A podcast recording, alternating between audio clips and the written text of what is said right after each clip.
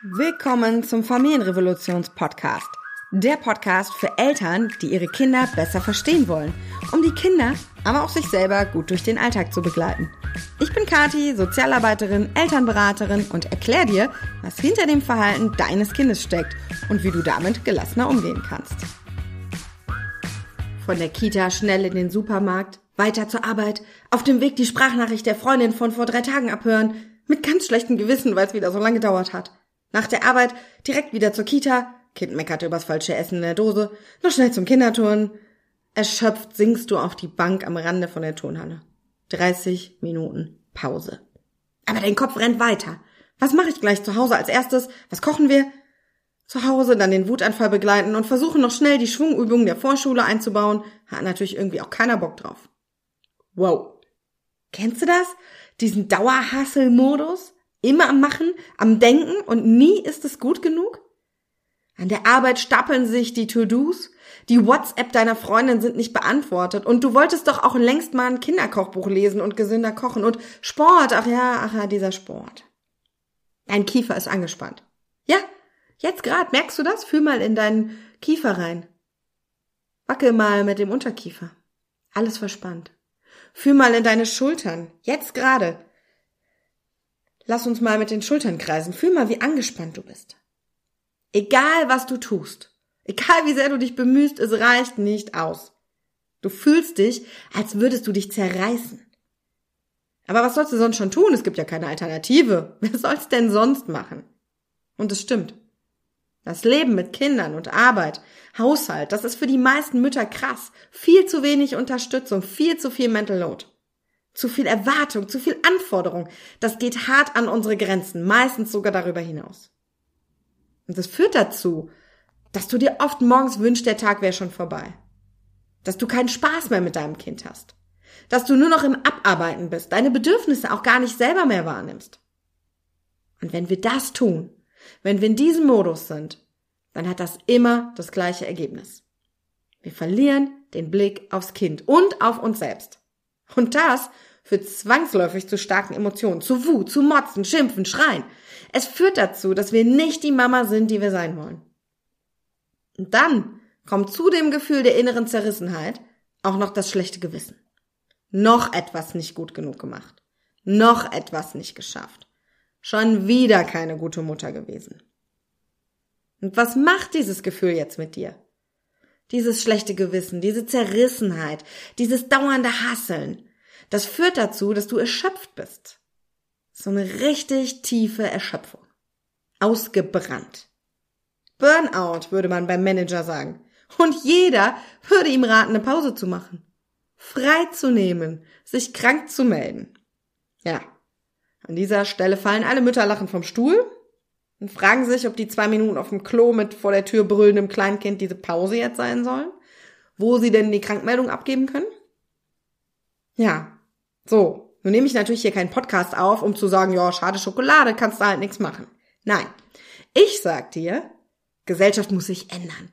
Unterstützung von Eltern und im speziellen Müttern muss sich ändern. Aber das wird halt jetzt nicht kurzfristig passieren. Das wird dir jetzt nicht auf die Schnelle helfen. Darauf kannst du nicht warten.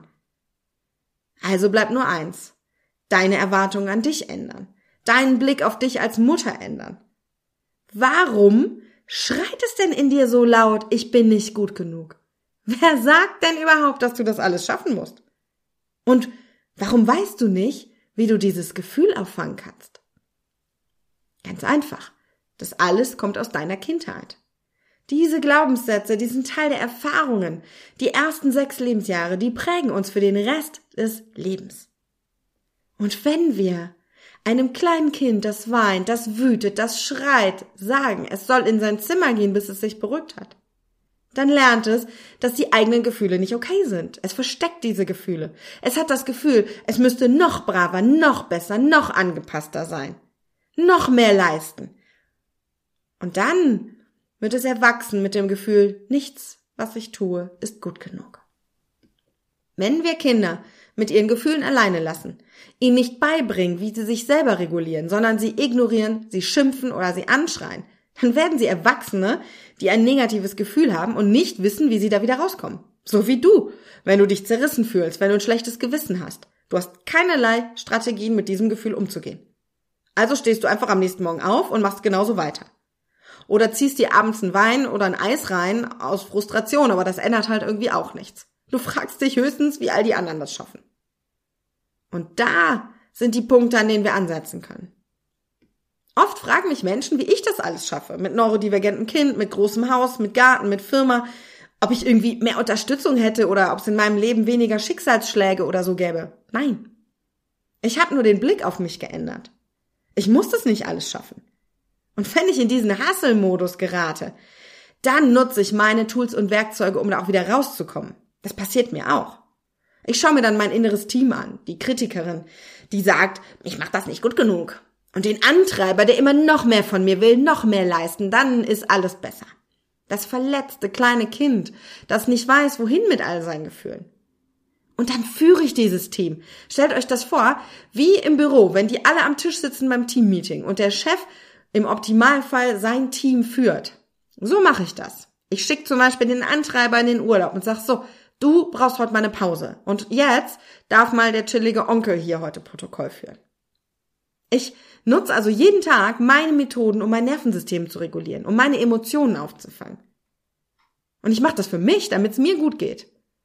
Denn Kinder in dieser Gesellschaft zu begleiten, das kostet Kraft. Und die kann ich mir nicht bei Amazon bestellen, ja? Die kann ich nur in mir finden. Und genau das bringe ich dir bei.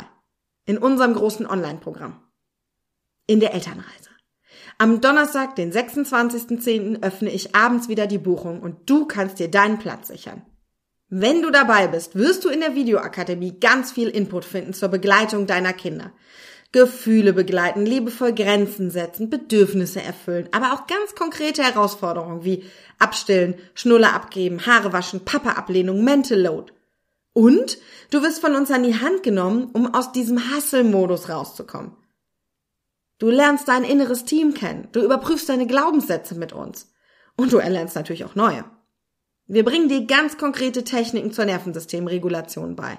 Und auch gleich, wie du das im Alltag überhaupt umsetzen kannst. An acht Abenden wirst du live in Zoom auf Top-Expertinnen treffen, die ihr ihre Strategien für bestimmte Themen verraten. Zum Beispiel Nora Imlau, Spiegel-Bestseller-Autorin zum Thema gefühlsstarke Kinder. Jonas Kozi wird einen Workshop zur Papa-Bindung halten.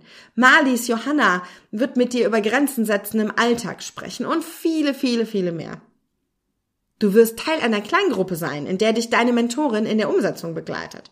Damit du nicht hier einfach nur irgendwas buchst, so wie das ist, wenn man sich so ein Buch kauft, dann liest man das vielleicht, vielleicht auch nicht, hat man ja auch irgendwie keine Zeit für und es ändert sich nichts. Das wollen wir nicht.